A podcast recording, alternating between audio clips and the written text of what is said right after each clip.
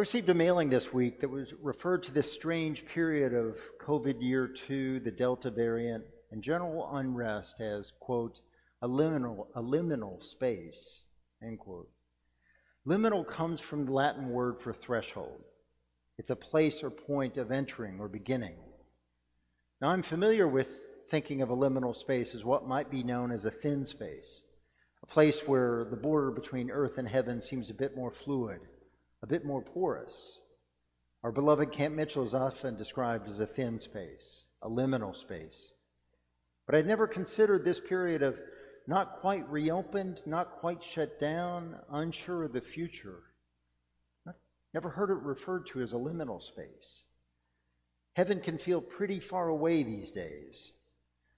And the writer goes on to say that liminal spaces are ambiguous. They are a kind of transition or in between, and as such, they are spaces that provoke our anxieties. Now, a quick look at the general level of anger and acrimony in our society's discourse would underscore the anxiety we're all living with. A vestry meeting a couple of weeks ago showed the level of anxiety that we're experiencing here at St. Peter's. I opened with what I thought was a well intentioned question of how we get our mojo back. Citing declining attendance on Sundays, weaker than usual volunteering, and declining donations, I wondered how could we re energize St. Peter's? In other words, I was wearing my anxiety on my sleeve, and that's never a good idea for a vestry meeting, or really any meeting for that matter.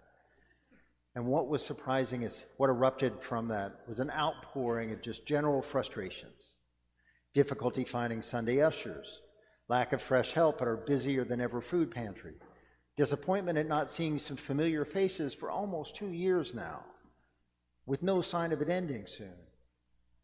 The discussion was cathartic, but we left with no clear sense of how to get our mojo back. If anything, I think we were more exhausted than ever. As I reflected on the conversation, it occurred to me that we, as a society, as church, and possibly even as individuals, we find ourselves in the desert, in the wilderness. Like the Israelites in the book of Exodus, we are lost in a kind of metaphorical desert with no sign of the River Jordan and the promised land in sight. I've shared this observation with a number of folks in the past weeks, and they've generally agreed to this description of our situation. So it made me want to go back to Exodus and look at some of the behaviors of the Israelites in the desert to get a sense of what we can expect during our own time wandering in the wilderness. Now, we're all familiar with the grumbling of the Israelites during their desert time. They frequently complained to Moses and his brother Aaron. What's particularly striking is how quickly they become disgruntled. It's no more than three days after crossing the Red Sea that they're complaining about the bitter water. By the middle of the second month out, so 45 days or so, they've actually grown nostalgic for their time in captivity. If only we had died by the hand of the Lord in Egypt, we sat by our flesh pots eating meat and ate our fill of bread. Now, put in that context, I think the fact that we're a full year and a half into this, our grumbling can be excused, maybe a little. But there is a real risk of being nostalgic for what might be called the bad old days. Would we really want to go back to the division, fear, and anger that characterized most of the pre pandemic times? Was our life in captivity in Egypt really that much better? A liminal space. It's a threshold onto something new, something fresh. It's a time of great creativity. How can we use this time in the desert to grow stronger in our faith? Now, we're told that God provided the hungry, grumbly Israelites with manna for the rest of their time in the desert. And we're talking 40 years here, and they're only 45 days into their journey. He sends quail as well, so they can have their fill of meat. This doesn't stop the grumbling, though. Just a few verses later, they come to Rephidim and are again without water. They cry out, Why did you bring us out of Egypt to kill us and our children and our livestock with thirst? They're very dramatic. Moses strikes the stone and they drink to their fill. Mind you, they're still getting their nightly delivery of manna, and I'd imagine regular quail landings, yet they persist in their grumbling. And it makes me wonder what enduring gifts from God are we overlooking in our lives? Where are we missing our own regular delivery of beauty, of grace, and complaining about stuff instead? The Israelites made Mount Sinai some 50 days after crossing the Red Sea. Only 50 days out, and they have their most intimate encounter with God yet. God comes to the mountain. They are told not to walk in this now hallowed ground, this now holy ground. Moses receives the commandments. For the remainder of their existence, the Israelites will never be closer to God. And you'd think that this moment of divine intimacy would sustain the Israelites for years. But no. Moses is delayed on the mountain for 40 more days. The Israelites grow afraid. They grumble again. And the result is the golden calf. Come, make gods for us. Who shall go before us? Moses has disappeared. Three short months after crossing the Red Sea, just 40 days after meeting God, they fall into the ultimate heresy. They worship other gods before the Lord, their God.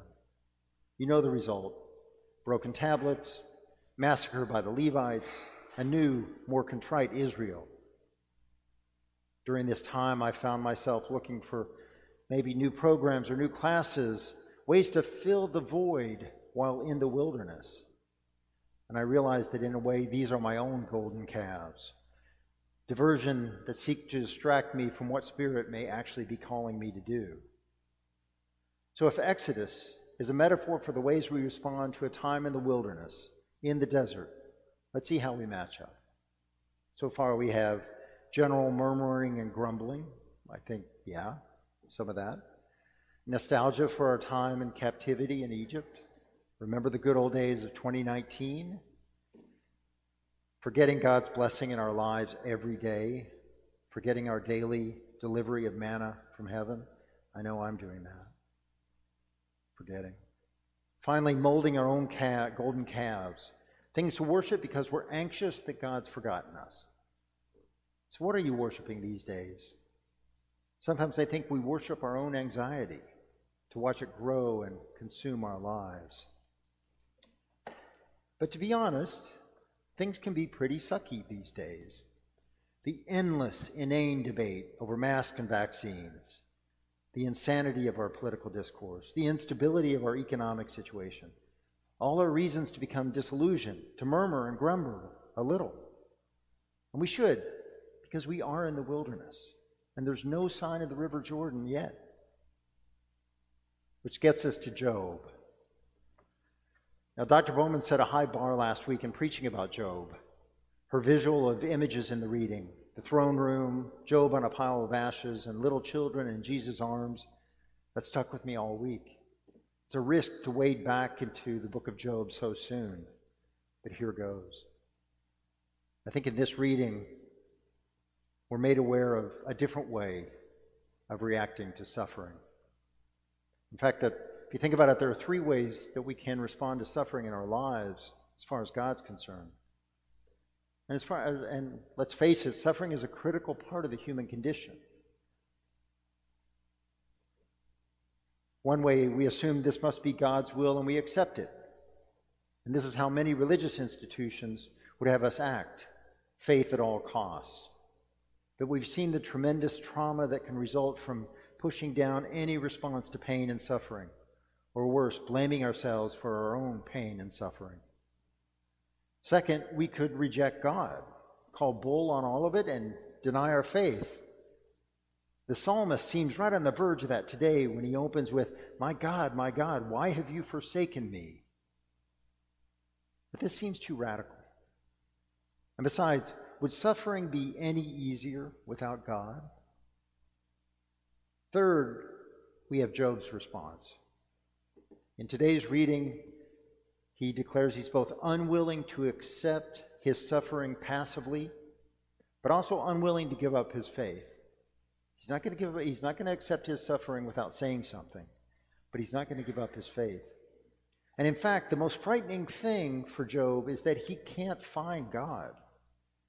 We hear it in the core of the reading in verses 8 and 9. If I go forward, he is not there, or backward, I cannot perceive him. On the left, he hides and I cannot behold him. I turn to the right, but I cannot see him. See, it's this absence, perhaps more than the, the, uh, this, this loss of, sorry, it's this absence more perhaps than the suffering that Job endures the boils, the sores, the loss of family, the loss of livelihood. It's the absence of God that causes him to cry out. God has made my heart faint. The Almighty has terrified me. If only I could vanish in darkness, and thick darkness would cover my face. Job forces us to go deeper into the desert and, in the person of a crucified and resurrected Jesus Christ, to know, truly know that God is with us because he suffered. He suffers with us. God. Let's be clear, things may get worse. The outlook is tough at best. The Apostle, remind, Apostle Paul reminds us in Romans that the good news of the gospel is that in Jesus Christ, we know that nothing, nothing, not injustice, not suffering, not even an overwhelming sense of God's absence, can separate us from God's love. We can't be separated from God's love. We may be in the wilderness, we may be in the desert, but we're not in this desert because of sin or because God is punishing us. And we are called to fortify ourselves, to strengthen ourselves during this desert time. We're called to a deeper connection to God and to each other to replace murmuring and grumbling. We're called to find a deeper faith, to grow intimate with God in our own Mount Sinai moments. Maybe they're in nature, in art, in scripture, in community like this. We're called to resist the temptation to worship other gods, to create golden calves, be they fear, anxiety, money, work, or just general busyness. And finally, and most importantly, we're called to constantly give thanksgiving for the blessings we are constantly receiving.